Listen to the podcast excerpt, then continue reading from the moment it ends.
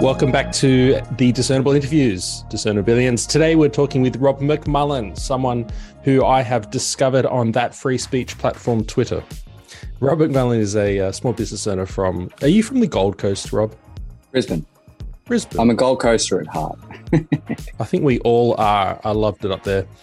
Uh, he, he's joining us today because he was a uh, former candidate for the U A P in the federal election, uh, so he has a keen interest in politics. But most of all, I'd love to discuss with him ideas around uh, the culture of Australia.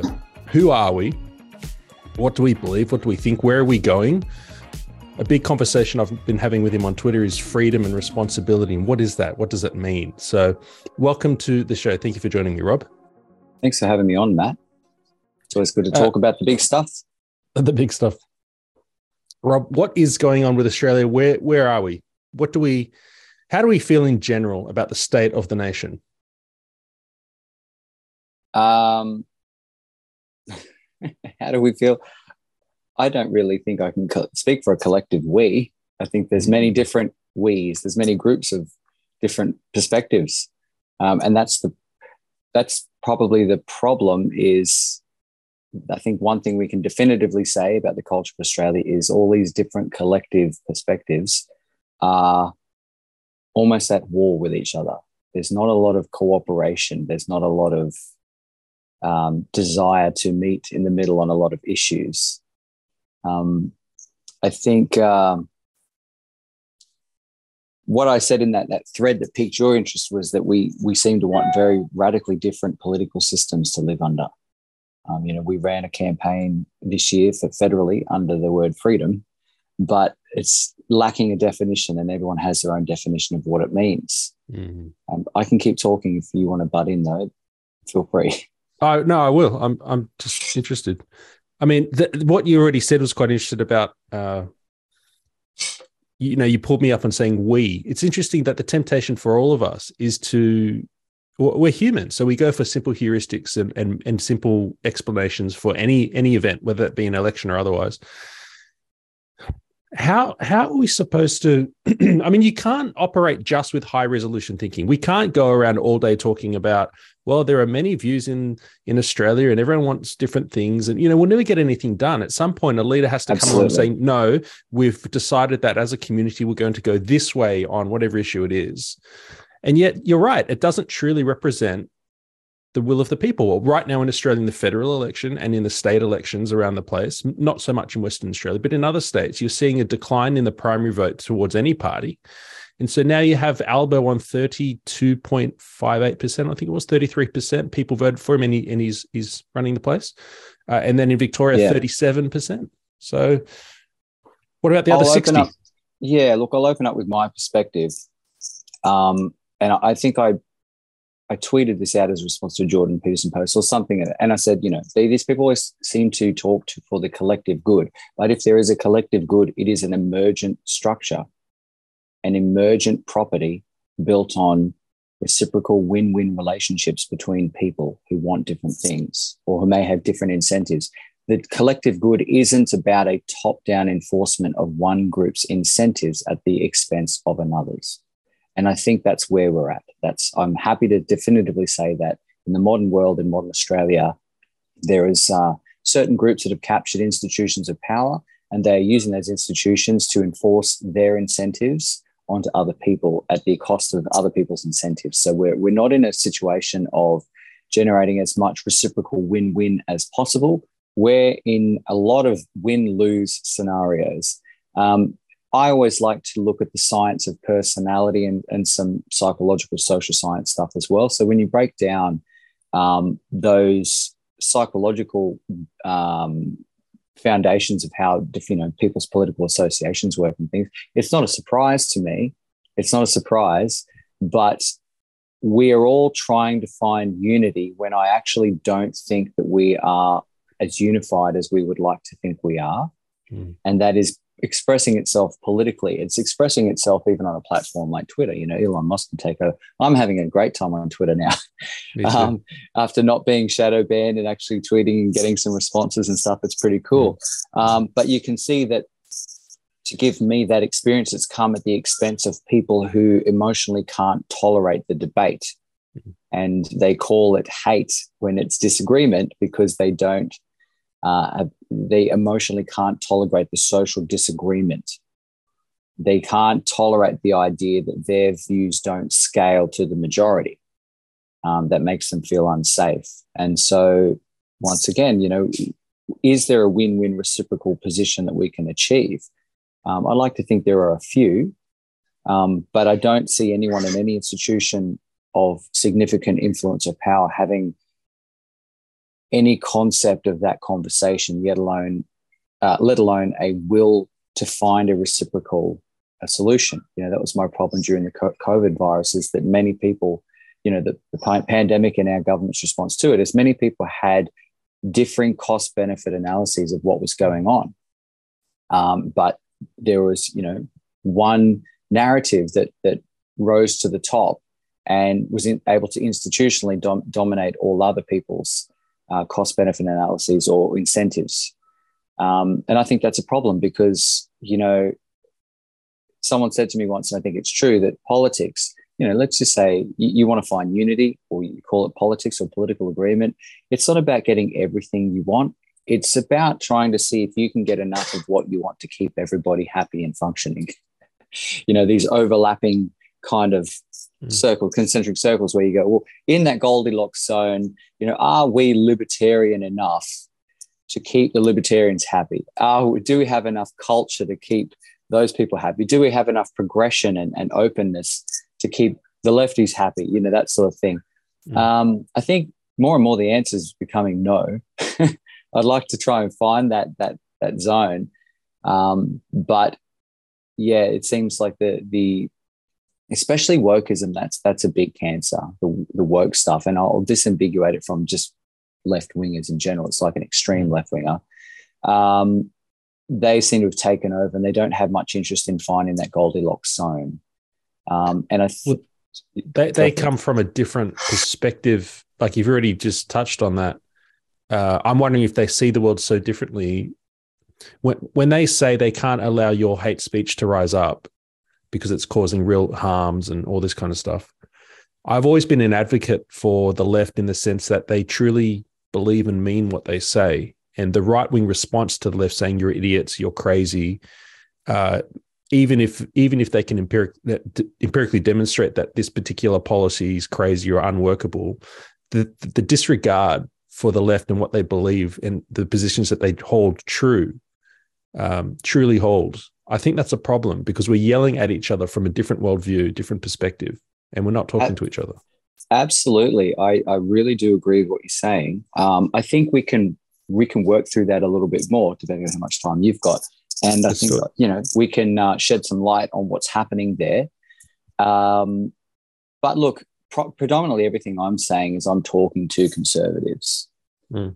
I'm talking to conservatives because they're everybody projects. Now, when the left say you're you're saying hate speech, and that's because they can't. I'm making generalizations, okay? You know, there are reasonable left-wing people and there are extreme left-wing people. Um, so I'm talking about really extreme left-wing people. They really seem to have an inability to disambiguate true and false versus preferable or, or not preferable. Oh, yeah. I, or I like or I don't like that. So mm. because they speak emotionally, when you say something that makes them feel bad, they think that you would be doing that to psychologically harm another person, because what you find right. is the left lives in a very social world, yes. um, whereas conservatives live more in an empirical world. You know, so you might say, well, no, the rules need to be this way for – you talk about economics and you say, what are the secondary effects? What are the externalities of any given policy? And mm. usually left-wingers are blind to those things, and they're going to say, yeah, but I've got this care motive that needs to be fulfilled.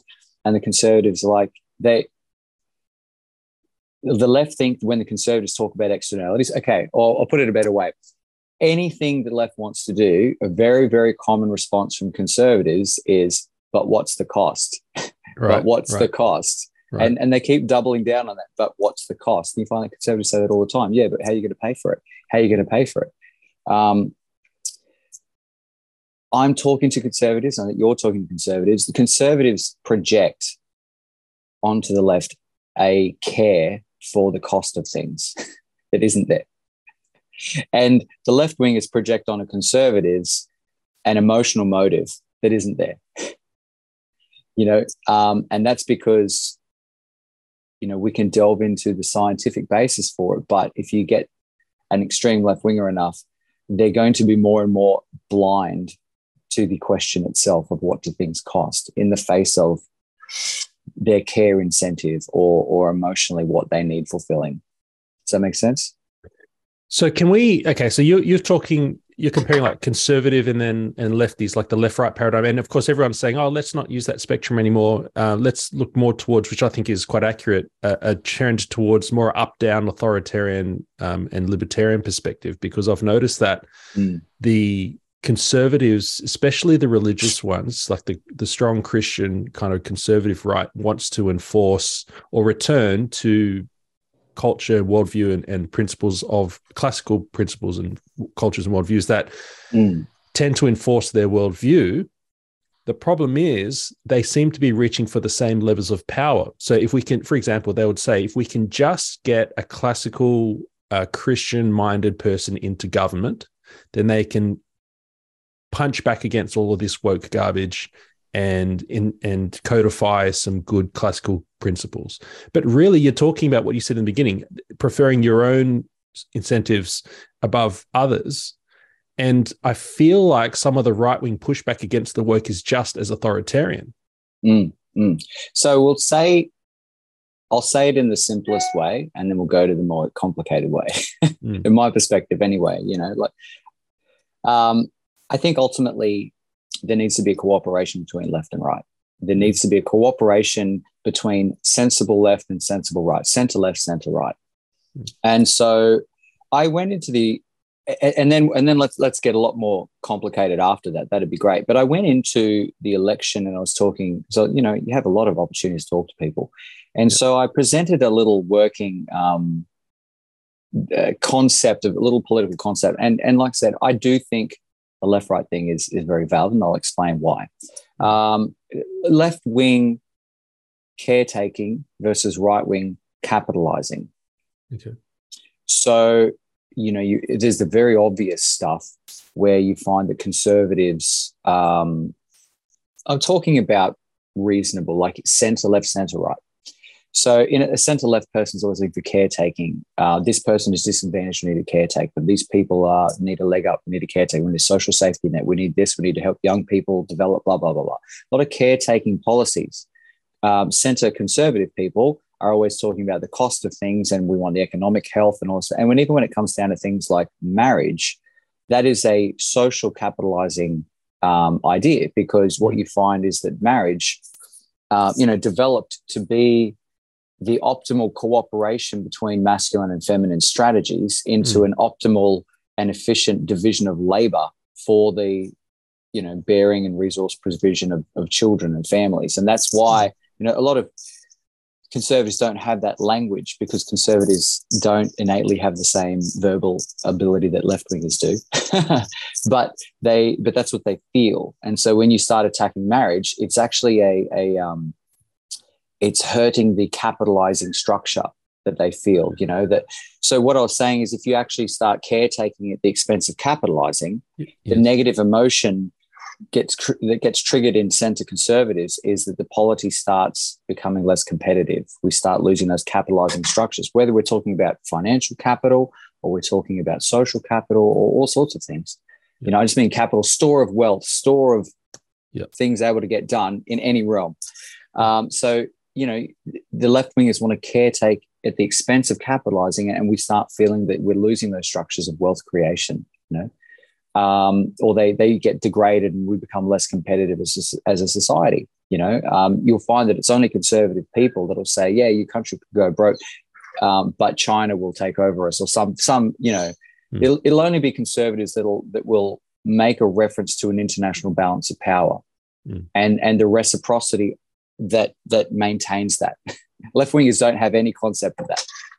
They think the world's all sunshine and roses, and if we we were to, you know, um, spend ourselves into being a organic hippie commune, that everyone would just leave us alone because of their moral purity. so, and we know, of course, uh, that that's not the case. You get steamrolled no, if you do that. Absolutely. Well, yeah, they're anti-empirical like that. Um, and so, um, and like I said, this is going to say that, you know, I mean, left-wingers will say, you know, well, this guy sounds like he doesn't like us. You know, I want the best for everybody. I'm going to keep saying that. I think cooperation, I want them to be happy. I want them to, to, and I think conservatives would do, do well to actually say, look, I want you to have everything that you yeah. want, but only some of it's possible, and we're doing our best. So, you know. Um, that's a very different... I mean? You just frame that sentence there very differently to what we see. You're idiots. Yes. You don't know what it will cost. Yeah. Well, that's right, because conservatives are projecting the fact to which they're blind. They're both projecting their, their emotional biases on the other. They're projecting the fact that, you know, if, if you have a conservative and say, well, if, if we did this, China or Russia or whoever international boogeyman you choose to, mm. to use at the time, I'm not saying that they're not actually dangerous, but, you know, just for mm. the sake of the argument. Mm. Um, if you say that sort of stuff, oh, sorry, where did we go? You're back. Oh, there you are. I'm back. Cool. I was just trying to brighten my screen a little bit. Um, what was I saying? Yeah, so when when when lefties don't take that into account or ignore it or say, oh, you just must be an idiot for saying that, they think mm. that conservatives think that they have the same capacity to see that reciprocity and that balance of power at scale, but they don't. They don't. Um, they they think more locally. They think more interpersonally. They think more empathetically. And empathy is at the level of the interpersonal between individuals. It's not, it's not a huge um, distribution at scale thinking. And so they get angry. They get angry because they're like, well, how can you discount this thing? You must be stupid. You must be wishing for our destruction. You know what I mean? Mm. Um, and then and on the reverse, um, left-wingers project uh, emotional bases for an argument that isn't there. So they say, well, the only reason you'd want to withhold these resources from X needy group is because you hate them. And you're like, yeah, but no, conservatives would be like, no, I'm actually just thinking of the secondary effects, and you might give to one X needy group, but to do that, you're going to anti-capitalize, say, you know, job creation, whatever, and that's going to affect other groups. So we actually have to balance off different values there, but they're, you know, so, but they implant a, an emotional basis, and that's why they call everything they don't like hate speech, because they think more empathetically. Um, so am I, I'm rushing ahead too much? I feel like I feel like you're describing a uh, dysfunctional marriage where there are two very important views and perspectives and roles that should be yes. working in cooperation, but they're not. Yeah, I think we are in a dysfunctional marriage with with politically at the moment. Yeah, politically. You know, I look, my temperament's. Uh, I'm I'm a family man. I'm a small business owner, so I'm very conservative, you know. But I doesn't mean I can't think outside what I am and just sort of see the bigger picture. Yeah. And and I do think that we, you know, you're right. It's a dysfunctional marriage. We need to be able to really talk through each other's um, incentives and and try and find a win-win if it's possible. And just like. Just like a dysfunctional marriage, if mm. there is no lap overlapping incentives, maybe the best thing you can do is separate. Now, what does that mean, though? How do, like your secession? Like, we are so intermingled right. now, right? Geography plays less of a role in terms of secession could, and, and political. Could I, because I'm a little bit, I'm not really, I'm a little bit um, autistic about I left I left the tangent halfway there, a little little tangent halfway sure. developed. Do you mind if I finish it Complete off? It. Yes, yes. Um, so we're talking about if if the, the left wingers want a, a caretake, uh, it's yes. it's tilted for you. I've got to go the other way. So this is your left, isn't it? So, yes, yes, yes. Yes. If we caretake, then the capitalization goes down yeah. of the right. And yeah. and the, the the negative feeling in the conservatives is that we're becoming less competitive and we lose those yeah. those systems of capitalization. But the reciprocal is if we capitalize at the expense of caretaking, yes, the negative emotion that gets triggered in the lefties is that people start getting left behind. Yes. And they can't emotionally tolerate that. It, it, it's, um, that is a huge emotional pain for them, is to see people getting left behind because they're caretakers. um And so once again, I, I I brought it to as like a little triangle, you know. We have caretaking, sorry, caretaking, capitalizing, and cooperation. yeah, the up, yeah. the upward momentum being the progression that we actually want, that progressing into a better better future. Like I said, an emergent structure based on reciprocal cooperative relationships. If there is a greater good, it is a, a structure that emerges from cooperation, not a top-down enforcement of one group at the expense of another. Yeah, but now see, immediately what you're saying is not possible in what we're seeing rolled out around the Western world. Uh, mm. Emergent no. cooperation is not how they're getting the, their caretaking done. No, that's right.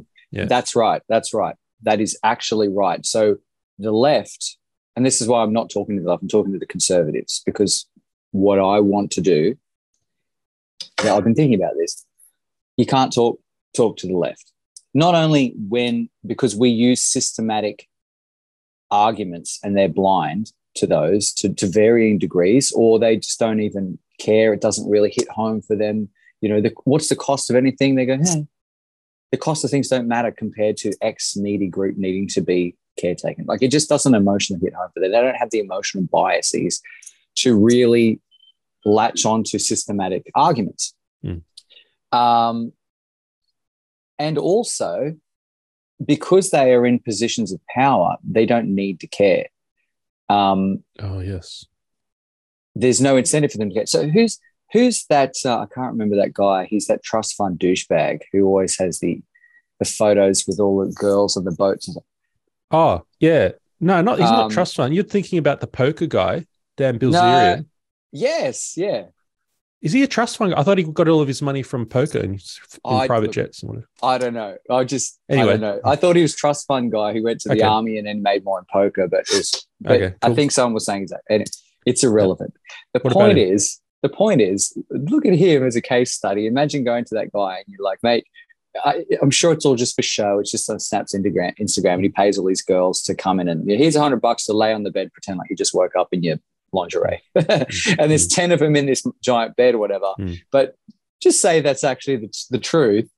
And you said to him, mate, do you know what? Here's the value of of. of being a one-woman man and raising a couple of kids and, and moral chastity and, no. you know, it's not going to fly. Why? Because it's just the incentive for he's already fulfilling his strategy to such a, a ridiculous degree. The lights on the brain for that, that runaway hyper-male strategy mm-hmm. of the harem is just all just lighting up that, that mm-hmm. your rationalist or moralist argument's just not going to compete. That's right. And and... Now that the left have institutions of power and they've got the institutions of government, they're in the exact same situation.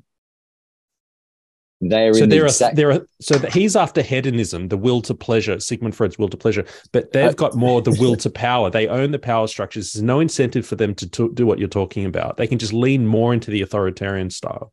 Okay, I, it was just a funny analogy, I thought, to just say when they've already fulfilling their strategy so thoroughly, your argument's not going to hold water against them. You know what I mean? I and so I another see. example, and that's that's not the second reason, not only are they blind, but also they don't need to listen to you because they've already got the levers of power. And so a good example of this was Gina Rinehart. Gina Rinehart obviously would be a highly capitalizing minded person. Yes. Um, she, she said, well, I demand reciprocity. You can't take my money if you won't display my logo. You can't take my money and then pretend like you're not taking my money. That, that violates mm. reciprocity. So mm. what she wanted, and which I think is that is the word that conservatives need to really lean into is reciprocity. Um, and she demanded reciprocity. And so what happened is um, she pulled her funding and then Dan Andrews could stand and say, cool, well, we'll just get the taxpayer to fund it. Because they've got the levers of money printing and the levers of government. And that's exactly like, you know, one of the girls going to Dan Bilzerian and saying, I demand, I demand exclusivity. And he's like, yeah. oh, yeah, cool story.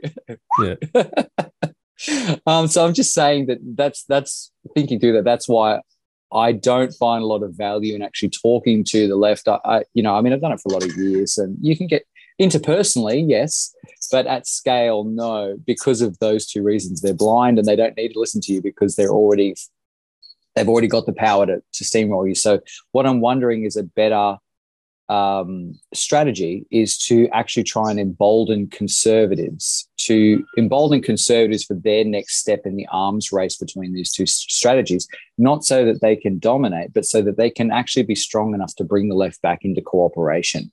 so that they can actually be a bulwark against the left strategy to say, all right, well, we have some power. We want to try and stop you. You know what I mean? Not not to to force a positive on them, but at least the power to stop a negative happening to, to us, and to hopefully create an incentive to sit down and say, all right, you know what I mean? How do you do that except to grab some levers of power and use the same climb? Oh, that's of- exactly what you have to do. Okay, so win some elections and, yeah. Look, um, it's it's nice to be able to analyze things and talk about how they are and understand them, and, and I've done that for a lot of years.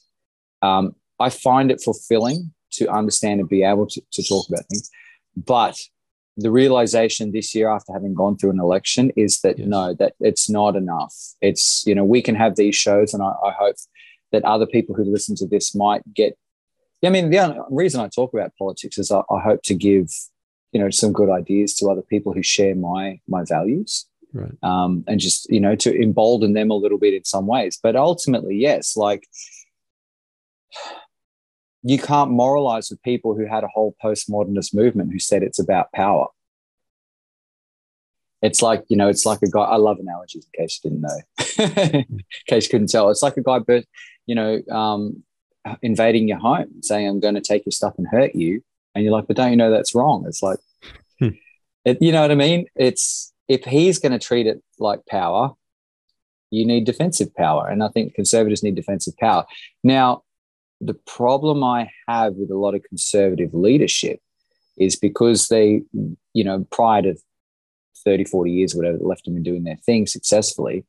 Um, you know, even twenty years ago, you had, oh, yeah, even twenty years ago, you had Bush in the, in the States, and, and the conservatives were a stronger voice. And we've really just lost that over the last twenty years.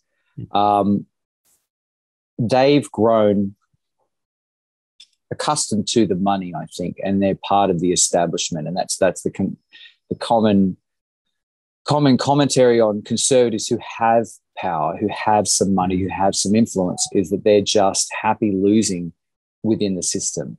Yes. And uh, I watched a few takes from the recent C PAC conference, and I saw Tony Abbott. You know, look, I'm sure Tony Abbott's a great guy uh, interpersonally, but he, you know, he he did say, I don't understand the modern world.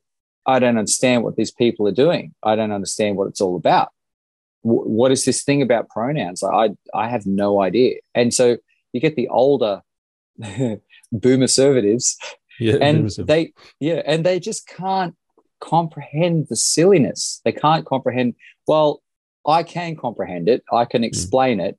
And so I'm hoping to explain it, not because I personally have any money or power Um, to really affect change, but but you know, if I can explain it out there to somebody or to a few people who maybe can do a bit of an Elon Musk and be like, okay, somebody needs to take responsibility for this structure. You know, that's that's what I'm hoping to achieve at some scale. So, um, how do you talk to the left then? Uh, consider okay. So the goal you just outlined is to take back some defensive power, and then force them to have incentives to negotiate. But how do you do that? Because if if you consider the Australian,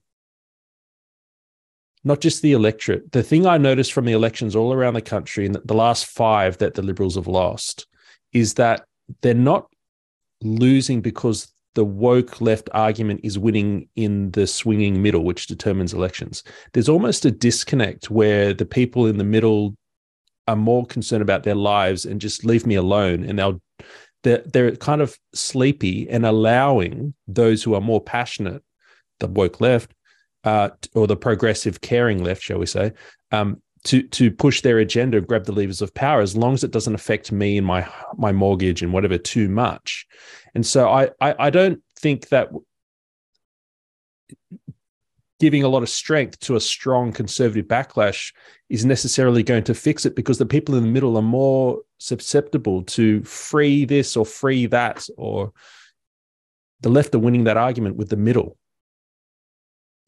It may well be the case that politically there's no solution. Um, you know, I've had to begrudgingly get to that realization. It may be the case. Um, and a lot of people say that, but you know, I'm going to do my best in, in the time, you know, the time that I have to to, you know, put forward what I think is is right and, and good thinking and and see, you know, so there's definitely no guarantees, you know, I'm sorry to say that. It's probably a bit anticlimactic for people because, you know, people love hearing people talk about stuff and thinking there's a way forward, you know. Maybe there's not, but, um, and it may be that the the extreme left is more, their strategy is maybe not preferable but tolerable to, toler, tolerable to the yes. centre left. Yes. And so they give it a free pass, and, and mm. the same could be on the other side. You know, I actually, look, I do think, the okay, I see a lot of the ways in which I, which conservatives fail, and they are so easily fixable. They are so easily fixable, and that's why I'm motivated to try and, to, mm. you know, put some things out there. They are so easily fixable, and I think one of the things is to really take seriously the idea that the left are such, um, especially the extremists, they're so system blind. They're system blind caretakers to the point that so systematic arguments don't work. How do you speak to them? You know, it's really interesting. Um, I've been thinking, you know, because there's welcome to countries everywhere. Yes. There's welcome to countries everywhere. And I'm sort of thinking, what is the purpose of this? Because for me, as more of a systematic thinker, I'm like, well, is anyone going to give up anything tangible, you no, know, to give back no, this country? No, none so of them what's, will. No, none of them will. So what is the purpose? It's feel good, mate. It feels really good. And this them. is the clue. It's mm. it's emotional validation. Mm. That's how you speak to the left. You know, they say we want inclusivity, so mm. make them feel included. They say, you know, so, you know, in conservatives, um, I think the language would be improved if you said, look, you know, e- even with the degree of humouring, but actually, no, not even humouring, because I genuinely, you know, every conservative person goes, look, I would love it if everyone in the world had everything. But there's just a little niggling problem of the laws of nature to worry about, the laws of reality itself, and, you know, and that scarcity is a law of mm. of reality, and we can't just get, get over that. So, but e- emotional validation, I think, is um, a really important thing. You know, if you actually said to a lot of people, if you're talking about, you say, look, I actually really understand, mm. and and and I would like conservatives to try and understand that people being left behind is emotional pain for extreme lefties. Um, lack of social consensus is emotional pain. So when they say you're you're doing hate speech, they're saying, you know, what you're saying is painful to me, emotionally painful. So you could actually work that the other way and say, well, look, I really get it. I really get it. It's just not possible. You know, I'm sorry. We'll do our best. We'll do our best. We'll get back to you. But yeah, you but can no, only- hang on. You can't, because then you'll have Annastacia Palaszczuk comes along and says, or Daniel Andrews says, no, we can do both. You don't have to choose between hospitals and the, the train line. We can have both. And now the people mm. who we're talking about, the target audience, of course they're going to, they're like children. Of course they're going to believe the parent, the dad who says you can have lollies and ice cream. Of yeah. course. From a position of power, you could do that. Now, have force. So you say if the conservatives are in a position of power, um, yeah, at, at least a position of power to to act as a stopgap against what they're doing, or even a position of, um, you know, just an equal position of power in some institutions. You know what I mean? Where mm. you have them, um, speaking with emotional validation from a position of power, I think would work. How do you get to be in that position of power in order to deploy that strategy, though? Because I'm wondering if, I mean, let's go deeper into what makes the left that way, right? And we talked a little bit about this online, about the, I yep. think, the diffusion of responsibility, the d- diffusion of identity, the diffusion of, of goals and everything into a group as opposed to an individual. Yeah. So um, the, there's a lot of people, look, these things have been out there for a long time, but the latest person was really delving deep into the academic roots of Marxist oh, is, is James Lindsay. And before I come mm. back to the actual clip I posted, which really should be listened to, I will say, I will disambiguate um, the woke Marxists from the centre left. I think the centre left who are worth cooperating with mm. are the people who say, look, these people are being left behind. We want to we want to look after them to some degree. We want a social safety net. We want a leg up for people. We want all these sort of things. Okay, cool. You don't want people just left behind, because the reality about people is that we're actually, there's a huge spectrum. There's a huge spectrum. We're actually not all equal. We should be equal under the law, mm. but equal under the law is all essentially starting at the same, you know, starting starting block, and, and the left can't tolerate the the inequality that results from that. And so they make up all these stories to try and equalize the quality of outcome. Mm.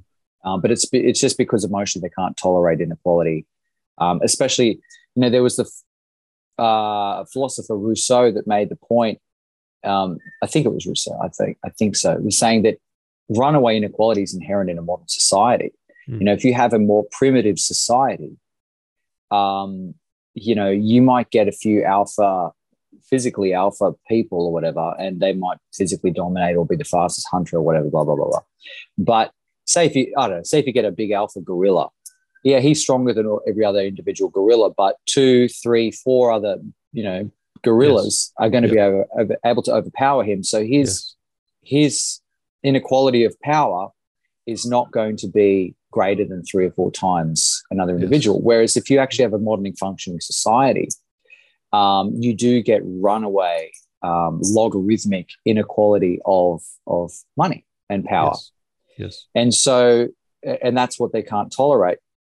And so, once again, a sensible, a sensible centre-left person is like, we just want to look after people. But I draw the line at the woke Marxism, because the woke Marxism, I think, ma- look, Marxism, for the sake of this discussion, I'll define it as um, whenever you see an inequality, you, you, you're putting forward this theory that it's the result of being oppressed, right? Instead of just the natural inequality of people. So a, a reasonable lefty will say, okay, yeah, people aren't people aren't equal, and but you know, I want to help these people. I want there to be safety in it. Fine. But the woke, the woke come along and say that inequality is is um, is oppression, mm-hmm. and so I'm I have the right to undo this oppression via via oppressing you. You know, your wealth is stolen, so I'm going to steal it back. That's that's absolute toxic cancer. Um, and it would be interesting to see how many of the centre left are willing to fight back against that, because it's it's not true. It's a religious cult, um, and that that's what. Get back to James Lindsay. That's what he was saying is. So we'll watch this clip. So set it up for us. What are we going to see in this clip? Oh, you've got it from the Twitter. Well, he's talking about um, I think a Freire paper talking about the revolution against inequality and taking root in the bio- biological structures. Of, of man or, or woman, you know, itself. Uh, maybe watch the clip and I'll explain it. Yeah, that's wrong. I do want to point out, though, that this has a long trajectory. You know, I like to do the historical thing. So let's read what Marcuse was talking about. This is what S E L is designed to facilitate. It took him a long time to get to it. This is an essay on liberation written in nineteen sixty-nine.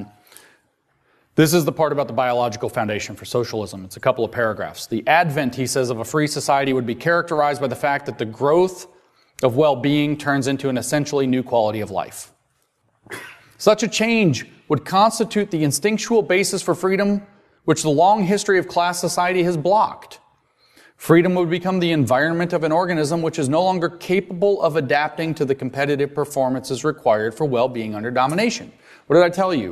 The point of critical theory is to make it so that people who have fallen into its trap cannot adapt to a competition-driven environment. They have to be in a culture of dependency. They have to be taken care of.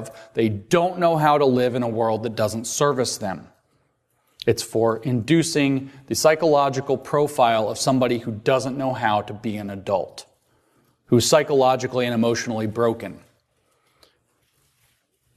Of an organism which is no longer capable of tolerating the aggressiveness, brutality, and ugliness of the established way of life.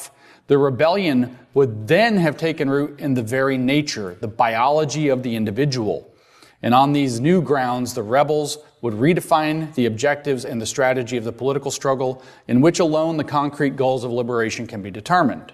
So what did we just watch there, Rob? So he was talking about the revolution being freedom from the laws of nature, mm. freedom from the law of scarcity itself, freedom from inequality. And so what he was saying there is that freedom will be the environment of an organism that can't survive in a competitive environment. That's your really extreme, extreme left Marxist thing, is, is the, surviving in a competitive environment at all is emotionally painful for them. This is exactly and, what we're seeing. Sorry to interrupt, just on Twitter. That's sure. the main problem right now. It's more competitive now, and they yeah. hate it. Mm-hmm. That's why we're, we're fighting for. We need more censorship. Um, we need to stop misinformation or disinformation. They are thinly veiled uh, attempts to prevent competition. Absolutely, because they, like I said, it's emotionally painful for them. Now, the right should understand that they're more empathetically brained. You know, let's go into that in a little bit, but don't project don't project things onto them that aren't there. They just emotionally can't tolerate it.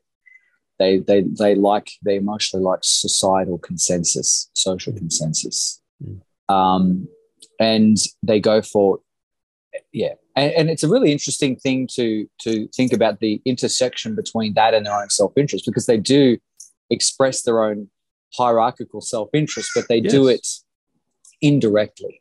They do it indirectly. They they like to maintain um, a facade of, of social cohesion whilst mm. their own self-interest sort of uh, swims under the surface, so to speak. Mm. But James James is putting forward the idea that the, the woke thing, it is another evolution of religion, and it is. Yeah. Um, and so it. I think there was a, there was a case in the States where they the uh, the Supreme Court, you know, decades ago re, um, ruled that Marxism, communism wasn't a religion, but it is. Uh, in the same way that it's offering, um, it is offering a false promise of freedom from the laws of nature, and the, the laws of nature that they want is laws of of scarcity and competition, and the resulting evolution of that. It, how realistic is this, though? Because Star Trek, this is the premise of Star Trek, that fun series. It's the opposite premise of Star Wars, really, right? So in Star Trek, scarcity is a thing of the past, and humanity has conquered nature. And if you look around our history, that is, there's a lot of truth to that, in the fact that we have conquered nature. And so my question would would be to you next, would it, is it in any way possible for, for the woke left to actually use our technology and our progress that we've achieved as human species to create this post-scarcity world, and maybe not completely destroy laws of, of scarcity, like what you, laws of nature that you've described, but certainly live oblivious to them well enough? Well, I'm so glad you asked, because let's let's throw another little thing in the mix there. You would think that they would have that opinion these days. Um, you know, I'm talking to you on the on a device that I can buy for a thousand bucks and um, talk to anyone in the world. You know, I couldn't afford to fly down to see you in Melbourne today, but I can go to my iPhone and talk to you. So, look, uh, suffice to, suffice it to say, you know, I, I came from a quite a disadvantaged background um, in a lot of ways. And I've managed to work myself up into being just a successful small business owner, a beautiful wife, a couple of kids, um, you know, and a life I'm very happy with, you know. Mm. So for me, I think we, I look around and largely see a pretty post-scarcity world anyway. But why? Mm. So why in this post-scarcity world are they more worried about it than ever before? Mm. Uh, well, A, because they've got the institutional power, but why? Why? Well, and th- this is another thing. I'll attack this argument from um, conservatives. They'll say, well, rising tide lifts all boats. Sorry, boomer conservative. Love ya. But um, you, you, you've not really hitting the mark there, because a rising tide may lift all boats. But they, the, the really woke Marxists uh, are also primarily concerned about inequality of status. Yes.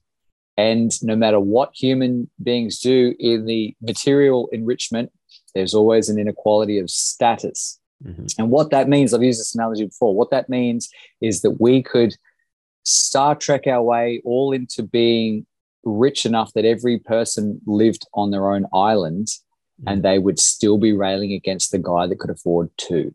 Yes, it's so true. It never ends. No, because it's an inequality of status. This is different from what you started with, with the caretaking impulse, which is there. We're talking about morphing more towards the more extreme woke left, where there's something else yeah, going yeah. on. And when you talk about uh, right. beneath the surface of this caretaking, fac- it's not just a facade, there's a genuineness to it, but the caretaking overlay beneath is a very strong desire to compete and win in a hierarchy. But it's like all humans have this ape-like need to compete in a hierarchy, but they just... are more deceptive about it. They cloak it That's in right. virtue. That's right. So, you know, we can talk, there's just many different factions, there's many different things going on at play here. And like I said, there are reasonable uh, leftists who say we want some caretaking. We want, there's the unreasonable woke Marxists who say, well, the fact that this person isn't equal to you is because you're oppressing them, because I want freedom from the laws of nature. And as as always with Marxists, it's it's also a power strategy. It's It's forming these strategies into a, a Machiavellian strategy for their own power so that they can compete in the status hierarchy by overturning it, by flipping it.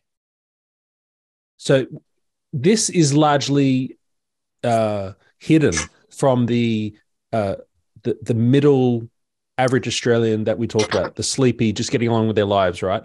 Oh, this is, is this is pretty intellectual, yeah, and it's, yeah. it's it takes a long time to get into it and really, um, you know, I mean, I, I've spent a lot of time going through this up to the point where I can wake up, have a coffee and just sort of rail it off like it.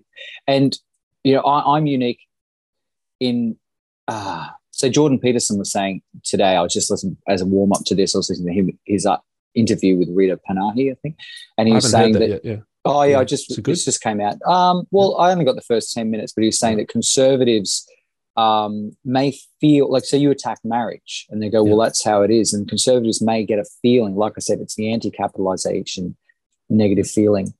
Um, but they, they they will feel that marriage is, a, is an institution, an optimal institution worth preserving, but they can't articulate it because the conservatives are, they don't have the same verbal ability as the left. They don't. Yes. But they have, but the, but thinking and speaking aren't the same thing.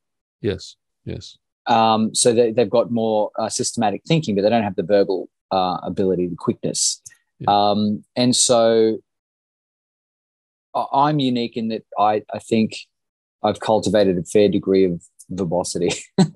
yeah. Um, and so I and I try to articulate these things. And so once again, trying to get conservatives say, well, you know, here, here are some arguments to fortify your position. That's a goal. And, okay, and is is is revealing revealing the what we're talking about, lifting the cover, what, moving, the, pulling the curtain back on the Wizard of Oz. Is that a worthwhile strategy for conservatives yeah. to use? Um. Mm.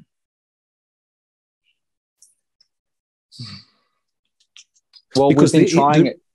Yeah, that's this is my my question. Really, is do we just play the game and dem- like many liberal parties around the country today in Australia, right wing parties are trying to just compete on whether it be climate change or or the caring motive, the, the caretaker thing, and say we're actually more caring, and they're not they're not very good at doing it, as you know, the left are, are better at that, but they're they're doing that rather than um, pulling the curtain back and saying no, look, it's all corrupt. That the, uh, um. intellectually corrupt. They're just competing on the same virtue signaling type of thing. So which way do you go?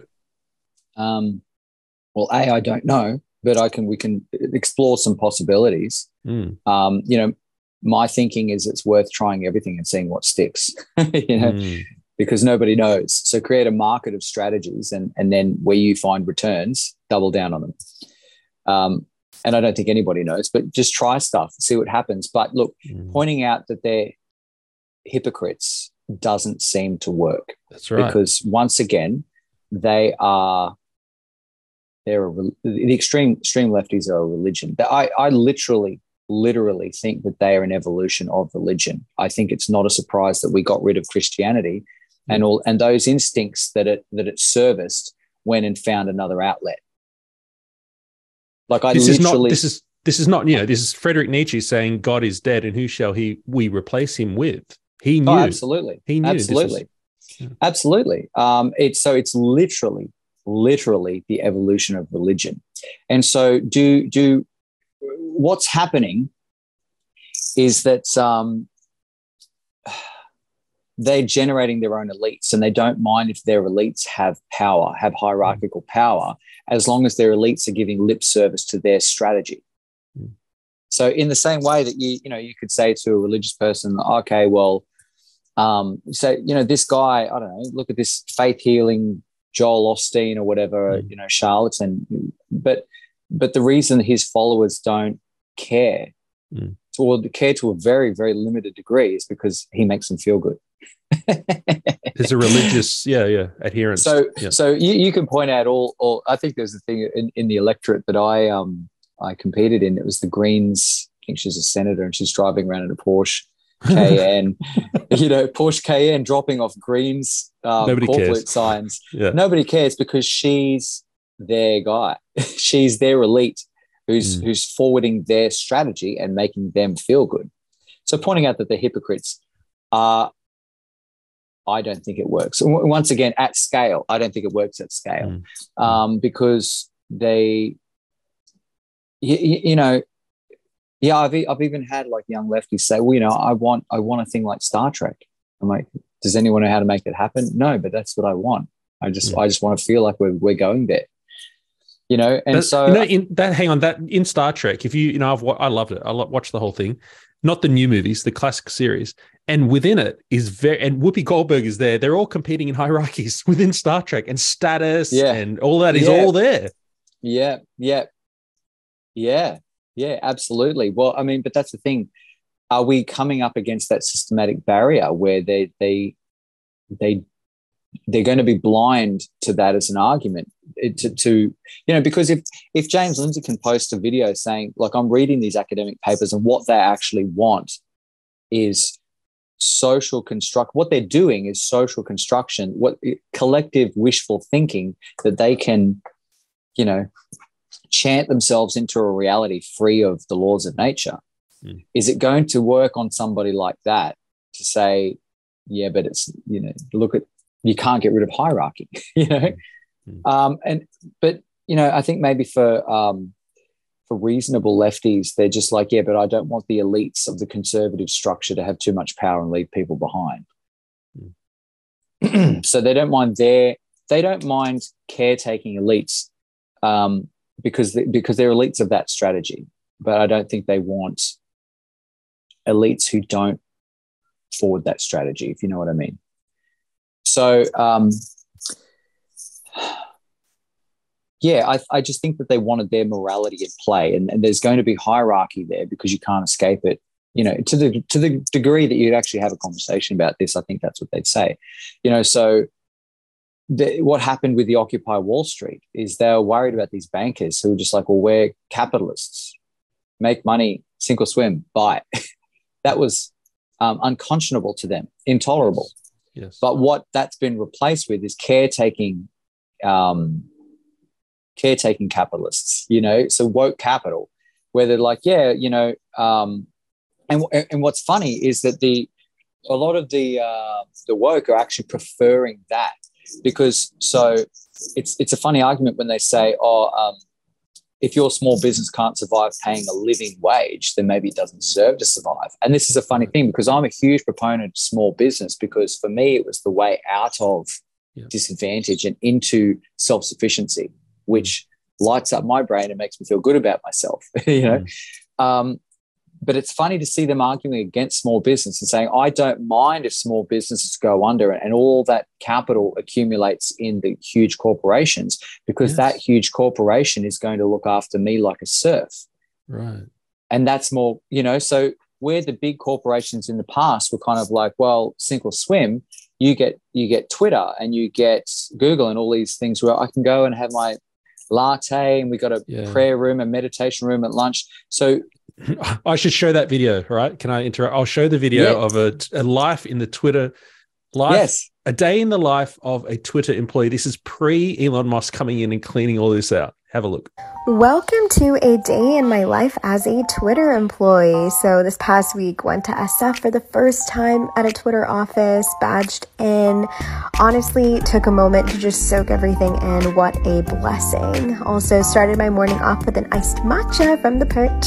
Then I had a meeting, so quickly scheduled one of these little pod rooms, which were so cool. They're literally noise canceling. Took my meeting, got ready for lunch. Look how delicious this food looks. Oh my goodness, I was so overwhelmed. Then made my way down to this log cabin area. I don't know what this is, but it was really cool. Played some foosball with my friends to kind of unwind a bit. Um, also found this really cool meditation room that I thought was super neat. Um, I didn't do any yoga, but they have this yoga room if you are a yogi, so also thought that was really cool. Um, had a couple more meetings in the afternoon, had a ton of projects that we needed to knock out. Say hi to my teammates. Um, went to the went to the library to kind of get some more work done. Obviously had to have our afternoon coffee, so made some espresso. And then before leaving for the day, had some red wine um, that's on tap.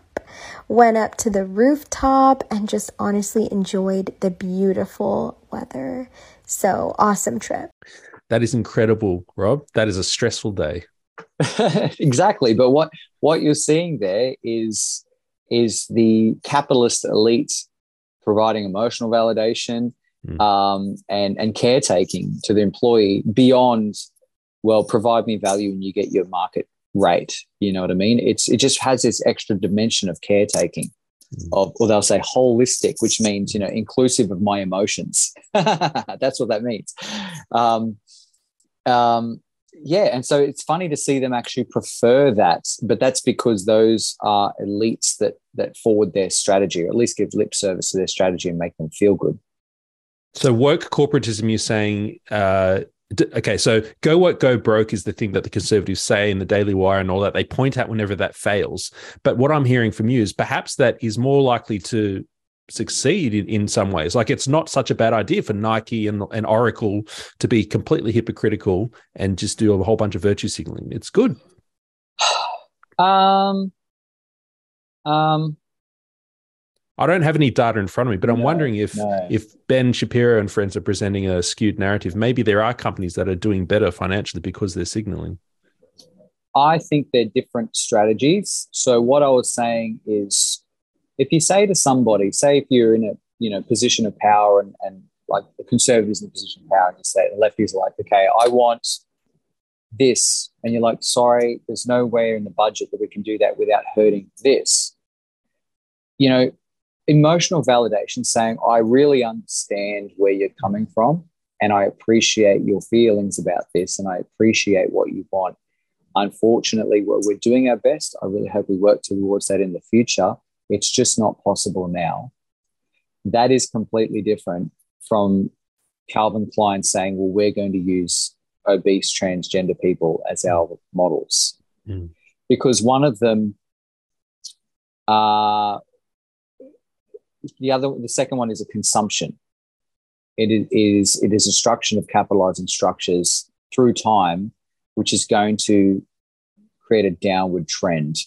The problem is if, as always happens, if you know people adapt to the environments they're in, and if the environment they're in um, is offering a lot of dependence, then through time you're going to subsidize that and get more of it, and then you're going to see the downward spiral of the competitiveness of your society, and so. Uh, so, so actually doing it and emotionally validating their wants, they're different things, I think. It's funny, though, the strategies you're describing are good for conservatives who are in a position of power, but don't give away to get to that power. So when you talk about the woke companies, uh, virtue signaling, like they will support gay pride. Oracle will support gay pride in the East, but will definitely won't support it at Oracle Saudi Arabia on their LinkedIn profile. No, uh, th- no. They are in a competitive market. They do not have the position to do what you're saying, because if they don't um, virtue signal, then the the audience can go to one of their competitors. So I think um, there are people, as Elon Musk has proven, there are mm. people in a position of power. So when I'm talking about you or me, no, we all we mm. can do is talk and mm. live our lives. And there, there is some degree of social organization um, from the ground up, which would be worthwhile. And there are people who are working on that, you know, the, the whole sort of people that came out after the COVID fiasco, you know, that we should organize to the best degree that we can, but we need elites. And Elon Musk has put himself up as a, a center conservative elite, and we should support him in any way we can. And so that mm. once again, there's always a stable hierarchy between the leaders and the and the people they're leading. Um, it, it depends at which scale you're capa- you're capable of taking responsibility. So, what capacity can you and I take responsibility? Well, I can I can be responsible for the health of my society and the politics of my society by doing this with you. Mm. Um, by doing what I can in my small business, by, you know, in whatever sphere I'm capable, mm. I do. Now, um, people who are elites, you know, I mean, I, hats off to Clive Palmer. The guy took a lot mm. of responsibility. I really, really, pre- you know, I don't know Clive personally, but, you know, we we had a lot of interactions during the campaign, and I think it's admirable that he put his own money up to actually get on the T V and say to people, your mortgage is going to go up. yeah, and they did. And they did, you know. And um, the iron ore thing is a brilliant policy. You know, let's – um, so more capacity to take responsibility, therefore take a larger responsibility. Um, there are people that can do that. They absolutely can do that. It's just going to cost them. it's just going to cost them. And, and it's this, easier to live, yeah, like you said, just within the power structure and shut up. For the money. Mm. And this or is my status, position, all of that. Yeah, that's Barack right, Obama. That's right. These, but hang absolutely. on, absolutely. Again, though, you are giving advice, which is great, but we're giving advice to those who are already in a position of power. But to get to that position of power, it's it's almost like you can't. So if you if so, if it, someone of power said, "Look, I'm sorry, we really want to do this, but we can't." A, a father can say that in family. The C E O of Yamaha I used to work, he could say that, but you a politician can't say that because they say, "But." But but state daddy will do it for me. Mark McGowan said he will, and they just go over there, and and and Daniel Andrews or state daddy wins. Yeah, yeah. Oh, look, absolutely, it's true. It's true. Um, have we reached a critical mass of people that just don't understand, or not capable of understanding, or just don't care about the future? Maybe, but you know, um, I'm prepared to try my best. Um. Yeah, politically, it's it's very hard, yeah, because, you know, a lie and free stuff, you know, gets around the world before the truth and responsibilities put its pants on, you know what I mean? So mm. it's it's true, is that if maybe that's where we're at. Um, um, but I, I do think there are people out there who do have the money and the power to to take a bit more responsibility. And case in point, you know, uh, especially older, wealthy conservatives, you know, like... Mm. If you've already owned your house, you know, mm. I'm pretty sure Tony Abbott would have mm. savings, mm-hmm. you know, own his house. For him to really sort of say, oh, I don't really understand this, and um, so I'm just going to ignore it and probably go away. It's like, it's not going to go away. Yeah. They're Dinosaur. a religion. That, and, and that's what I said to you too. So the, the areas that maybe I can affect some change is talking to conservatives and say, these, These arguments that you use to justify not taking responsibility, they're not they're not empirical, and, and they are, you know, wait till it hits their back pocket. Th- that argument um, relies on the the idea that they're going to be able to see the association between the outcome and the and the conditions that, you know, you, you need systematic thinking to to link that up. Um, but what they're going to do, if you really think about it, especially especially the woke. As a religion, as a religious movement. It's like saying, well, when we sacrificed the virgin, the vo- volcano still fired, so don't, you know what I mean? They threw more virgins in. That's what they did. That's, That's right. They're going to double yeah. down. They're going yeah. to double down. The lights will go off and they say, oh, it's because we're killing yeah. through, you know, you know, the lights went off in South Australia. Yeah. Did, did anyone care? You know, we can see, um, you know, I, I really try to not be conspiratorial, but, you know, people were damaged by the jab. Are we seeing any mm. reversal on, on their narrative about that? No, no. They're going to double down. They're a religious movement. And so um, can Sorry, is that noisy? Can you hear that? Little, oh, only a little bit. They're coming to okay. arrest you. Hey, well, can I ask hey, you about that's right. uh, you, when you raise the vaccines? That's an interesting point because uh, in Victoria, they just elected, um, uh, I don't know what to call him anymore. It was a state Daddy Dan. Shall we do that? State Daddy for Mark McGowan and Daddy Dan for, for yep. Daniel. They like yep. him. Uh, now, in his victory speech, he did a non sequitur. He, he, he, well, forget the non sequitur for a moment. He actually did a double speak. He he he says we're united. I I I um I govern for all Victorians, whilst segregating the unvaccinated, which makes no sense. So he he fought the Nationals and the Liberals. They're all jabbed. We're ninety percent double dose jab above eighteen down here, right? So we're all jabbed, pretty much. And he's yet the, the very people he claims that he never thinks about are irrelevant to him. He says, I don't know why they're protesting. Suddenly he revealed in his, his victory speech that they are very high in his mind when he quickly shifted to, we all got vaccinated because the, we believe in science and the vaccines work. And, I, and I'm here to govern for all Victorians because hope is uh, defeats hate. He just said to ten percent of Victorians, you're, when I when I... refer to all Victorians, I'm not talking about you. He just divided them while saying he's uniting everyone. And this phenomenon is in the left. This is what I want to ask you about. With the caretaking motive you've described, how do these lefties reconcile mm. the clear division and segregation, not just on the vaccine issue, but on many issues? How do they justify that? Whether it's Foxconn employees building iPhones in horrible conditions uh, in Asia, they just, they they turn a blind eye. Are they in a level of cognitive dissonance? Um, you know, I'm pretty sure I could pick it apart if I had the opportunity to sit down and talk to Dan Andrews, but I don't. So I'll just, um, I can only theorize. But like I said, social disagreement is pay- painful for them. Look, it's none of this is surprising. Let's delve into where I got these ideas. So, and, and um, look, it's, I'll give, I'll give you a big thing to chew on it and your listeners to chew on, but um, it's an idea that really shaped, you know, took me to another place of thinking, but it makes a lot of sense, I think. So there's a researcher called Simon Baron-Cohen, not Sacha Baron Cohen, mm-hmm. Simon Baron-Cohen. I'm pretty sure he's a uh, head of psychology, I think at Cambridge or Oxford. Mm. And he and a lot of other researchers have been doing um, I think for about ten years, it seems, no, I think he published in about nineteen ninety-nine um, a book which is updating our model of cognitive development um, into a spectrum between empathetic and systematic brains. Mm. Empathetic and systematic brains. And so he actually wrote down, so he he he came up with this, this idea that autism is an extreme systematic brain mm.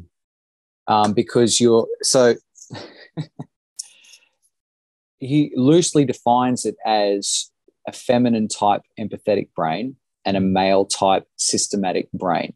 Mm. And that's not to say every man and woman, it's a distribution. Yeah, yeah, it's a yeah. distribution.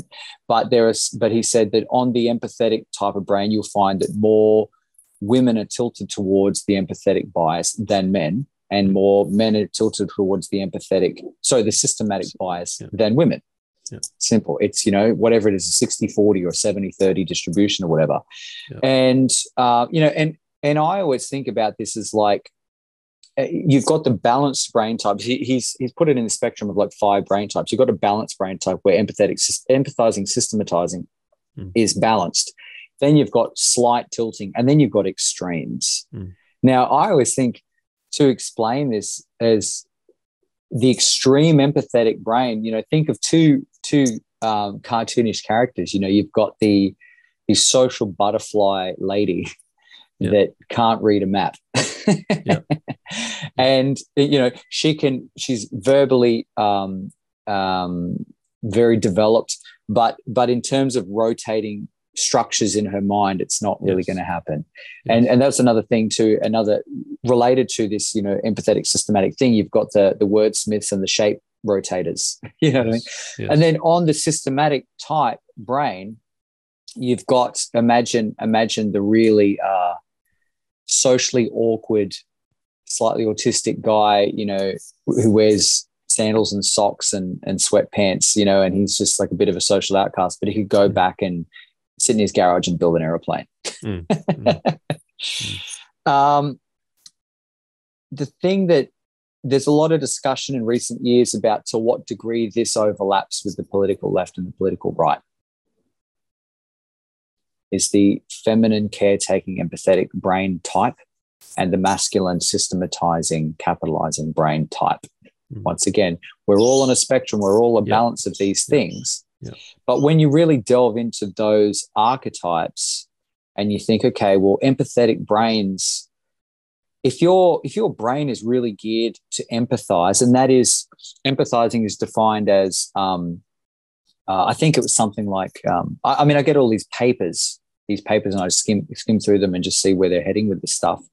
Um, the the ability to identify emotional states in other people and respond with with appropriate emotion and that as well. Um, and I think that that, that it, bias towards empathizing is what gives rise to the fact that social disagreement and social conflict and competition is, is emotionally painful to them. Um, whereas if you're more systematic, it's you're more emotionally blind, you know, and that's where we get those those reciprocal blindnesses from, you know.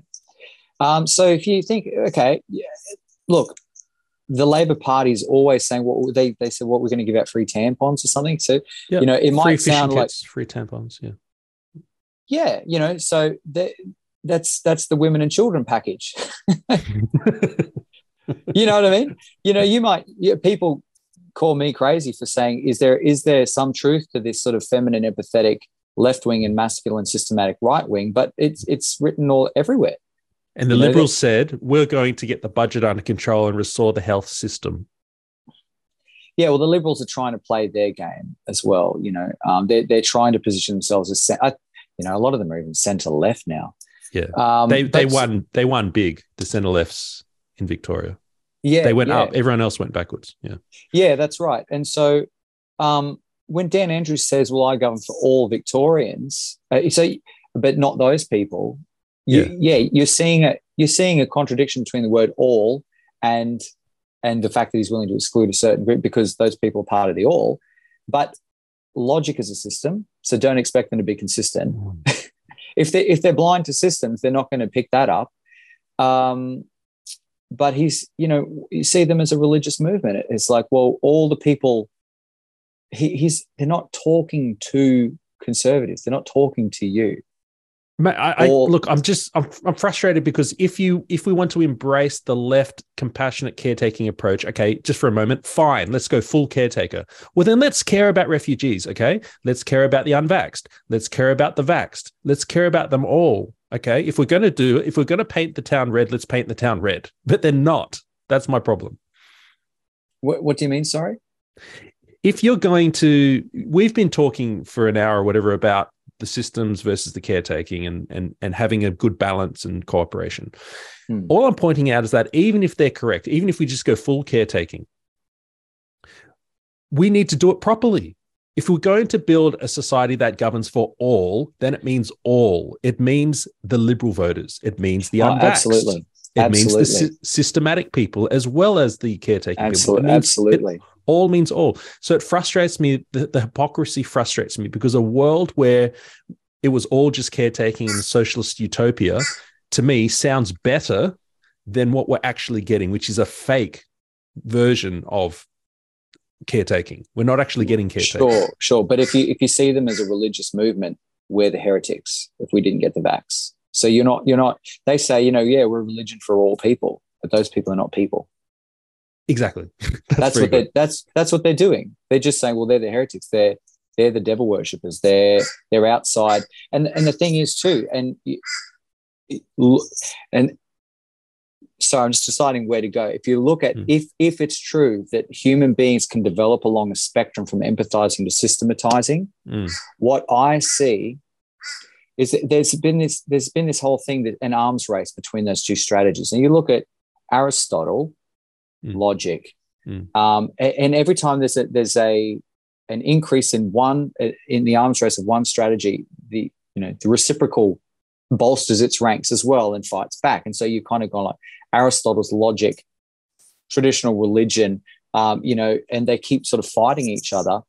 So is is um, is traditional religion, so like uh, Judaism, Christianity, Islam, Marxism, post-class, freedom from laws of nature, post-race, post-white, post-male, post-gender, post-truth, postmodernism, are these all just the long arc of social technologies created by the empathy brains? Oh, wow.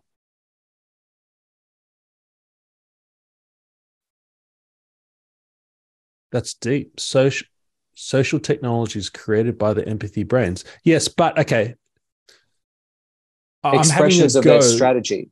Uh, yeah, but I'm having a go at your definition of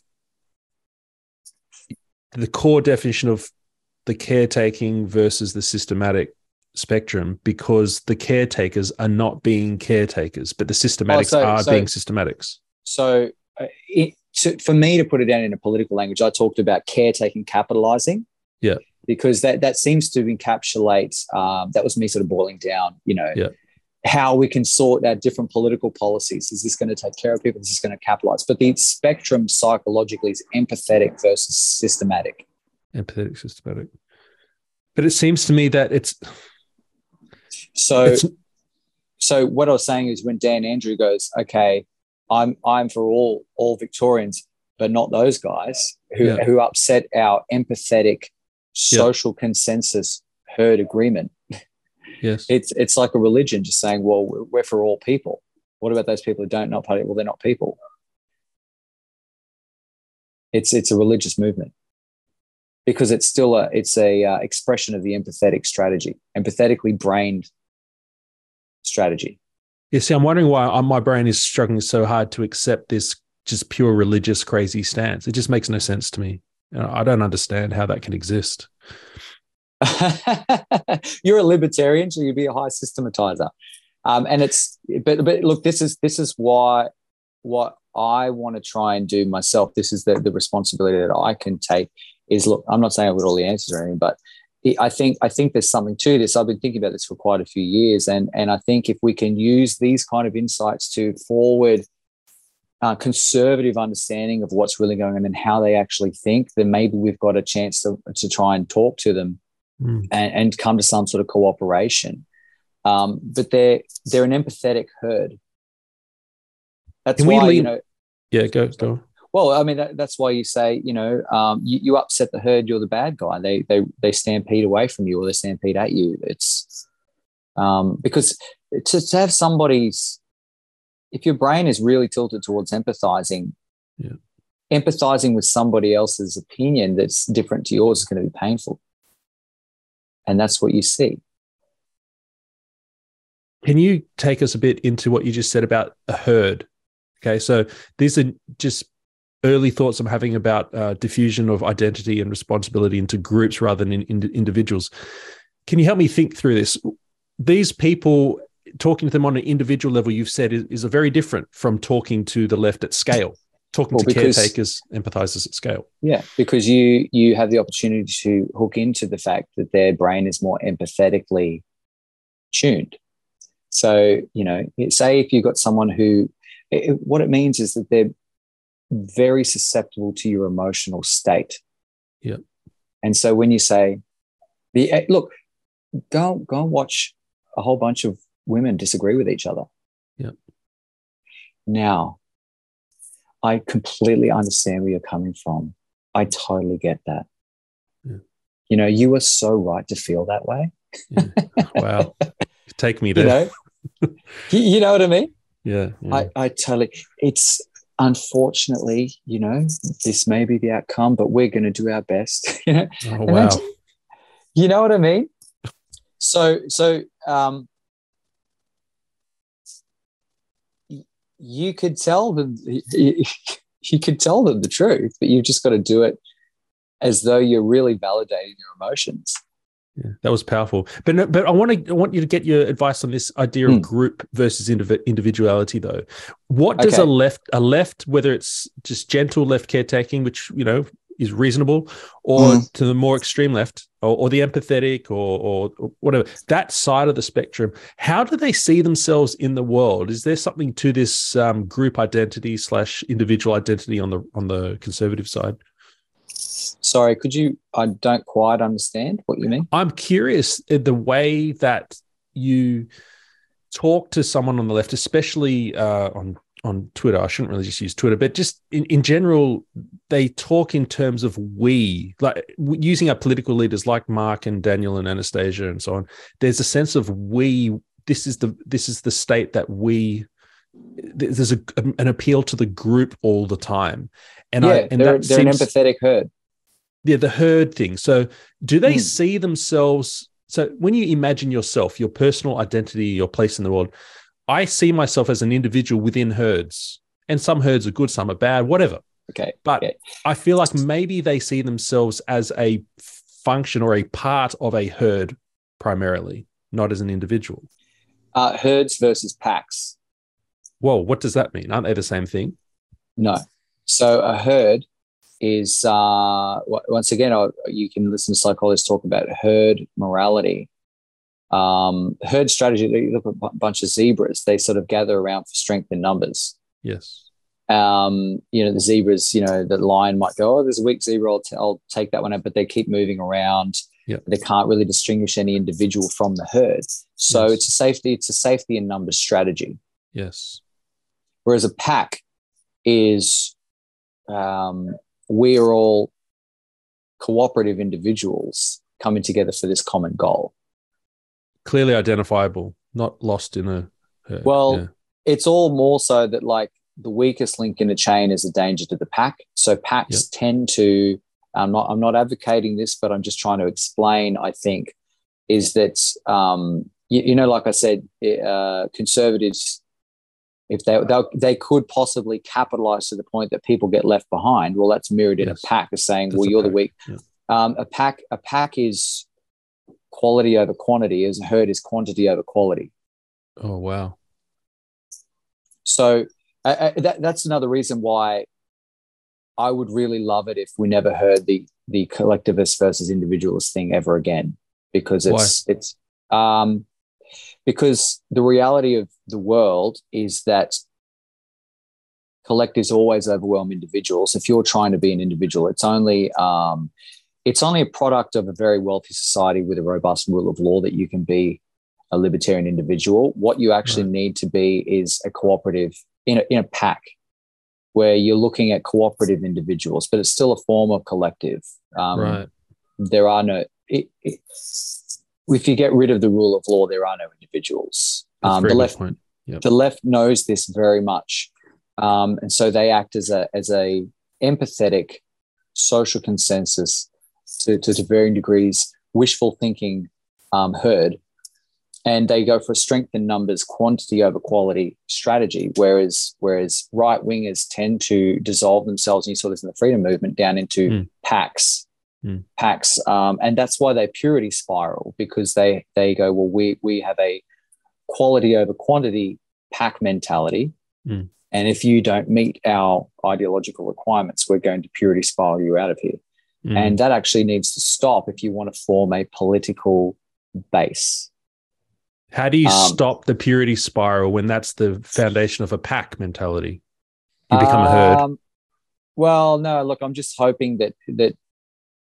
Like I said, because of the, the the more tendency to be tilted slightly towards the systematic form of thinking, yeah. um, I'm hoping that I can that that we can explain these things to conservatives. I don't think you're going to explain these things to to left wingers. I think that they need to be spoken to emotionally, and they need to be validated. And you know, I, I'm very I don't want people left behind either. So I'm very happy to try and work towards the utopia that they want. what, not in the way they want and not at the pace they want. But, you know, ultimately, like, I'm happy that, that you know, we've got a wealthy modern society that has a robust safety net and things. That's cool. Um, but you just need to define the limits. You need to define the limits, and where there is a limit, you know, we need to speak empathetically to them. But in terms of conservatives, mm. you know, a lot of the people in the freedom movement are not necessarily conservative. And I'm talking to, yes. to conservative people worth talking to who are yeah. really, who are intellectual, who are like, you know, it's just trying to say, look, there's a lot of information out there to shine light on how these people think, and we should readjust for an optimum strategy. Yeah, that's and that's stra- that, that's stra- to achieve.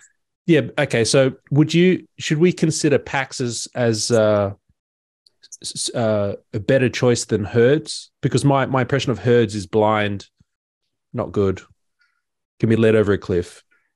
The, the thing is, I I don't know if you're you, you're not going to talk them out of it. You're not going to talk them out of what they want. Um. Uh, I think ultimately the question is, do we have enough people to rise above with the, um, the personality type, the intelligence, the, the power? The, do, we, do we have enough to create an aristor- arist- aristocratic class of people who see this from the top down enough to set limits on people and, and enforce cooperation? And I'm not t- talking about forcing how people should live their lives, but being forced to do a positive is very different from power used to stop people doing a negative to other people. And that that should be the rule of law. Um, thou shalt not, you know, mm. the thou shalt is up to you. How you choose to live your life, that's fine. That's a free society, but you cannot X. Do we, do we have the people? Do we have, and th- thanks for helping me discover this question, do we have the people out there to form an aristocratic class who can look at all this information from the top down and say, well, what's the bigger picture? The bigger picture is cooperation. And if we need to pull people into cooperation, we need to be defining the limits of reciprocity. And the law needs to uh, reflect that. So, so as an example, as an example, um, you know, like like I said, we want to we want to give people what they want, but what's the cost? Hmm. And so, how a question that would be interesting to to pose to leftists that can that want to engage with it is, how do you propose to earn what you want? How do you want to earn? So, you know, if I was talking to a centre left reasonable person. But like I said, I think it's the it's the extreme left, it's it's the woke, it's the real Marxists that are unreasonable. And and when you get the center left, and so what I'm thinking of is that, you know, if we talk about the five spectrums of brain sort of thing, the extreme, the because he the way he he said it was like extreme empathy, empathetic bias, balanced, systematic bias, extreme systematic bias. You know what I mean? It's the extremes that are really blind to each other. But in the center, you might, it's just a cognitive bias. It's the way your brain kind of is naturally tilted. So you're like, yeah, I do really feel that empathetic need of people, but I'm not blind to systematizing.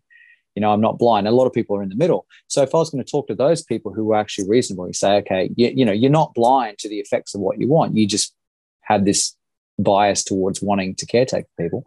Um, how do you propose to earn that?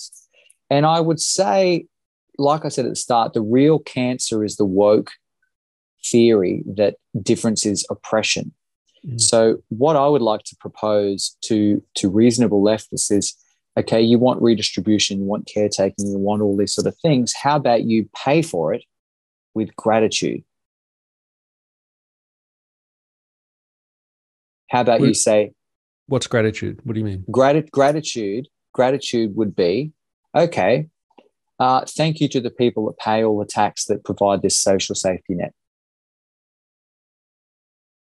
I feel like there's a flaw in your, your system here. The reasonable left, our world is so rich and comfortable, and there's so much excess, so much surplus mm. value, as Marx would say, that the the world is tilted systemically in favor of the reasonable left, because they they can easily say gratitude, how to pay for it. There is enough fat in the system, Rob.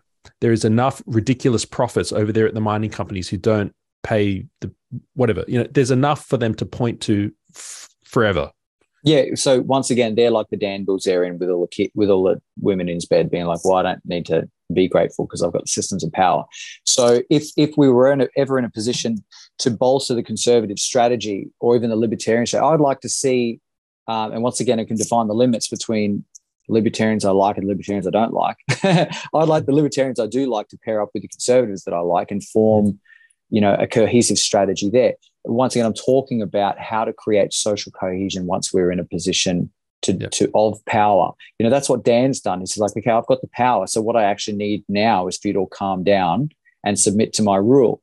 If we were ever in that position, I would say, uh, this is what I'd probably, how I'd talk to the left and say, okay, you know, just because people have profits doesn't mean they're ridiculous. Profits not ridiculous. If, um, we're not in a position to do that now, but I'm saying if we're in that damn position of saying, how do I get these people to calm down and say, all right, we'll give you what you want, but you've got to you've got to acknowledge that it is a kindness, because that acknowledgement, I think, is probably a way to stop you subsidizing dependents and creating more of them into the future. That's, you know what the I mean? systemic, that's the systemic bias I'm referring to, yeah. Subsidizing yeah, and creating yeah. it, yeah. yeah. So, um, I would I would like to see that. I would like to see that where people go, you know, like even reasonable leftists. I mean, and I'm not in a position of power to get it now, but I'd, lo- I'd love to see that where they said, okay, you know, people work hard um, and, and they may may run a successful business. You know, saying saying that a business has ill-gotten profits, maybe they do, but mm. but they tend to lump them all in with the same category that any profit is ill-gotten. Um So yes, if, if you if you're looking at and saying that all these ill-gotten profits, well, it's my righteous um, right that you should give some of that back to me. Well, I'm putting that idea back in the woke category where it's like you're being oppressed. You know, well, you're not oppressed because somebody runs a successful business. So, mm. you know, if you actually talk to a leftist that isn't going to demonize profit in and of itself, you'd say, okay, well, people run businesses, we tax them, provide a safety net. How about you praise your society, you praise those people that allow that to happen, because that praise, it's it's like the um like the Alcoholics Anonymous thing. Yes. What you acknowledge yeah. is going to set your direction for the future.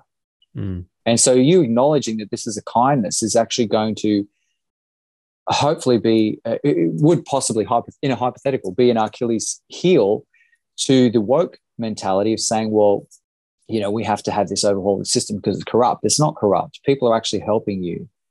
You know, they don't, uh, and under under natural law, say it's not necess- It's not necessary that profits are ill-gotten, so they don't owe you.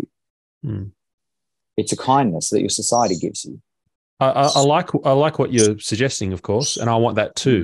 But mm. um, you know, if you think about grievance politics, and you think about even Marxism itself, doesn't actually stand for much. Like it, it stand. It is literally a criticism of an existing system. It's not. Yeah. so much a, a presentation of a well thought out alternative system. You know, socialism came afterwards. Anyway, uh, mm. hey, I'll, I have one last question for you, which I'll tell you about before I do an ad for our cool Christmas boxes. Uh, my last question would be to you about uh, considering everything we've talked about, this the idea of establishing a new aristocracy to to do what you've said, um, and even just Um, strategies for conservatives and cooperation, the whole conversation we've had. I'm wondering if you can think about if there are any examples of that today that are doing it well, whether that be political leaders, nations, places, uh, industries, um, parts of culture. Is there anywhere where you're seeing some of these more noble things we've talked about actually doing it well in the world today? And we can look to them as an example. But where did we meet? Twitter. But hang on, I'm going to do an ad first for a box. So okay, you think, go for think it, about sure. think about your answer. Um, this is the discernible box. It's a U S B. Uh, it's we've we've handmade these. I've handmade these, and in there is a U S B with thirty conversations, all of our town halls, flying out the door before Christmas. Order these at team human dot a u. Uh, very good time capsule for incredible conversations like this one. Uh, once they're gone, they're gone. Took months to make them. I'm not making any more. Hey, uh, yes, that's amazing. What, What is what is um, your thoughts there? Is anyone anywhere doing this well? Yes. Um, we met on Twitter because I stopped being banned. and people Were you banned and then unbanned or something? Um, look, or should- I, I, um, I could tag people directly under my posts and then private message them and say, no, I didn't see it. Oh, I see. Yeah. Um, and then there was a little thing saying, you know, like you can type your your handle into this website. And it's like, yeah, your shadow banned, reply, oh, yeah, blah, yeah, blah. So, yeah. um, I could, I can type into Facebook on my old political page, and as soon as yeah. I say the word COVID or injection, it deletes what I'm saying. Uh, Li- like li- literally, um, it just goes, oh, an error occurred, and it reloads the page. It's like it's it's pretty weird. Like it's pretty crazy. You know, like if I actually want to get a post out on Facebook, um, and I'm sure it's hidden as hell, but um, you, I actually have to, not on my personal Facebook, on my my old yeah. election one, yeah. I have to type it up in my notes, paste, post, you know, and then and then maybe I get through, you know, before it sees it. Um, it's it's crazy. So look, there's two. Uh, the Elon Musk is doing a great job, great job, and he's not he's not a champion for conser- for, you know, for no. conservatives specifically. He's just saying there needs to be essentially a rule of law mm. um, around the the public space for for discussion, and that's what his goal is. I think it's fantastic. You know, you need to have that competitive market of ideas there, and he's happy to to enforce that. Now, unfortunately, that is intolerable to a lot of the extreme lefties, but that's that's what needs to happen. Um, look, if we really cannot agree on how society should be should be run, these are the two options. Um, we have to separate, and my vote would be uh, all the conservatives gather in Brisbane, all the lefties gather in Melbourne. Maybe uh, yep. New- Sydney can be a bit of a halfway mix, but I, yep. I want to fortify Brisbane as yep. a predominantly conservative. Like, you know, let's fortify power in Brisbane. The sun's better. It's a lot of farmers. Let's yep. do it. Um, I fear that uh, Melbourne has fallen socialist, Sydney will, and Brisbane is really getting there because the actually every inner city electorate in Brisbane yes. went green at every level. Like it's just green everywhere. So yep. Yep. interesting to see what happens there. Um, um, so ge- geographically, you just raised a good point. Geographically, because of technology, we're so dispersed now. That's what I mean. It's always inner cities are green and then the outers are not. So it's very difficult to draw a line and say Victoria can go to hell and Queensland will be do, conservative. Do you know why the inner city is always lefty and the, and the outers are not? Because the city is full of people. So you've actually just created an empathetic uh, landscape. Oh. Whereas outside, you're working on the land, you you you know, you can't emotion your way into whether a bridge stays up or not. Oh, right. You're, you're dealing more with empirical reality. You're living more. So once again, that that uh, slightly, you know, you call it maybe ma- masculine-brained, systematic, conservative type. You, you find them in situations where they're facing an empirical reality, whereas the the lefty, feminine, empathetic type, you know, they find them in social landscapes. Mm. Um, so, you know, once again, there's so many. When I started really getting this, like you see it everywhere, it's it's pretty crazy. Um, but geographical separation, I would love to see that because, you know, once again, like you said, it's like a dysfunctional marriage. So we really can't agree on what our values are. We just can't. So um, to summarize this chat, I guess what, you know, what I'm I'm putting forward is like you can't talk to them the way that we have been. The conservatives are unorganized. We, it's not going to, it's not, they're not going to learn when it hits their back pocket. They're not going to sort themselves out. They're not going to go away. They're not all going to turn conservative after they hit thirty and get mortgages and families. No, they're going to create a religion and a religious structure that enables their strategy. They'll, you know, um, and they'll double down on double down it. So we need to change the conservative strategy. And, and I've got a lot of examples of where conservatives need to be a bit smarter, a bit more clued into how to talk to them, how they think, what's really going on. So I'd love to bolster the conservative strategy to be more effective um, so that we can hopefully create enough of a power base to incentivize some cooperative talks, to, to, to incentivize like, okay, you want this, how can we cooperate to get these things happening? Whereas we're so unorganized, so ineffectual, and we keep talking past them that they just steamroll us. Um, not many conservatives have the ability to articulate these ideas the way that I do. Um, and so I want to try and spread that. Um, if if we really, like you said, it's a, it's a dysfunctional marriage. If we really cannot agree on, on cooperation and where our values overlap, maybe we've got to separate. Maybe we actually need geographical separation, because separation and cooperation um, is quite productive. You know, we see this internationally. Um, I'm a favor of nationalism, of every person defining how they want their society to run and then cooperating across borders. It's that old saying, you know, like if, if trade doesn't cross borders, then armies will. So you can cooperate productively from a distance. That would be ideal too. But, you know, um, if neither of these, these situations can be achieved, then it might just be top-down oppression of socialism until it falls over, and it will. Or it might be conflict. Who knows? I, I really don't want either of those. Um, so that's that's what I'm thinking is is just trying to wise up conservatives so that we become a bit more effectual. Uh, okay, and the only place you see that being done really well right now is is Twitter. Well, you know, Twitter. Look, Gina, Gina did scratch the surface when she said, "I want reciprocity. I want yeah. reciprocity. You cannot besmirch my my name and take my money." Um, now, I'm sure there are other ways. I don't, I don't trust Gina because of that thing years ago about trying to import um, foreign workers for ridiculously cheap. I don't know her from a bar of soap. Um, whether she has good intentions or she's just a runaway capitalist, I don't know. But in saying you can't take my money without, you know, acknowledging me favorably, that at least is insisting on some level of reciprocity. And I'd love to see that from more people who are conservative with money. Um, but really, look, the only person, I mean, that, that's what Trump was about, is Trump was saying, I'm going to stand up for the American people. Mm. I'm going to stand up for our national identity so that other people have to basically stop robbing our bank and that they actually have to be brought into a cooperation with us. Yeah. Um, So Trump was the last one. Elon Musk, to be honest, is the only person at the moment I think who's doing, who has the power at that scale and is doing something positive. Um, but I think that's the model. That's the model is that somebody needs to step up, take responsibility. We need to take responsibility at the scale we can and support what they're doing. We, you know, if we have some ability to organize socially, to create even small groups that say, this is what we want you elites to do. And when you do it, we'll be your base. Um, but that's what somebody needs to take responsibility. Somebody you know needs I, to step up and enforce the rule of law, enforce cooperation, enforce dialogue.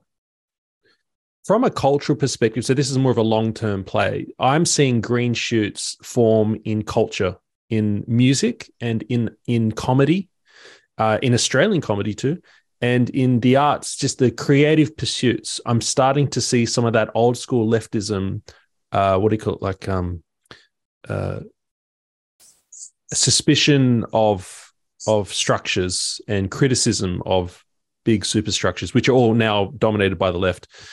Some of this new, I don't know what they are, new left, new right, I don't know, but some of these creative types are actually starting to, they've, they've been some of the most, most outspoken people with platforms in Australia and around the Western world throughout the COVID season, have mm. been some of these actors. They're minority, yes, and it's going to take ten, twenty years for this to work its way through. But mm. that's really encouraging to me. Mm. Look, um, maybe I'd have to look at a specific example, but what's going on there are people... Look, the COVID thing was pretty brutal, what they did to people. It was really brutal. I mean, I lived through it. It was a brutal couple of years for me. Um, and so I'm not surprised that some people, even if they're leftists in every other way, go, well... that's pretty brutal, you know. Mm, it's mm. it's kind of, but once again, think about it as the religion, you know, that people might might um, um, subscribe to the faith, yet not really sure about the witch burnings, you know. Like I, yeah, I, but I, people I, like Sushi Mango, for example, right? They are undermining the whole thing. We've been, the bad stuff we've been talking about. They're undermining it sneakily and getting into the TikToks of a lot of culture. Yeah, well, look, well, great. Right. Um, you know, we should support them. The other thing I'll say about Christianity too is I don't, there's definitely, um, Christianity is a mix of empathizing and systematizing too, because when you see men latch onto Christianity, they love the hierarchy of it. They love going, there's an order giver, there's rules, blah, blah, blah, blah. They, they, they love the pack mentality of it. I've got, yeah, God's the big guy. You know what I mean? So I don't, I don't want to just sort of write it off as, sorry, my back. Yeah. There we go.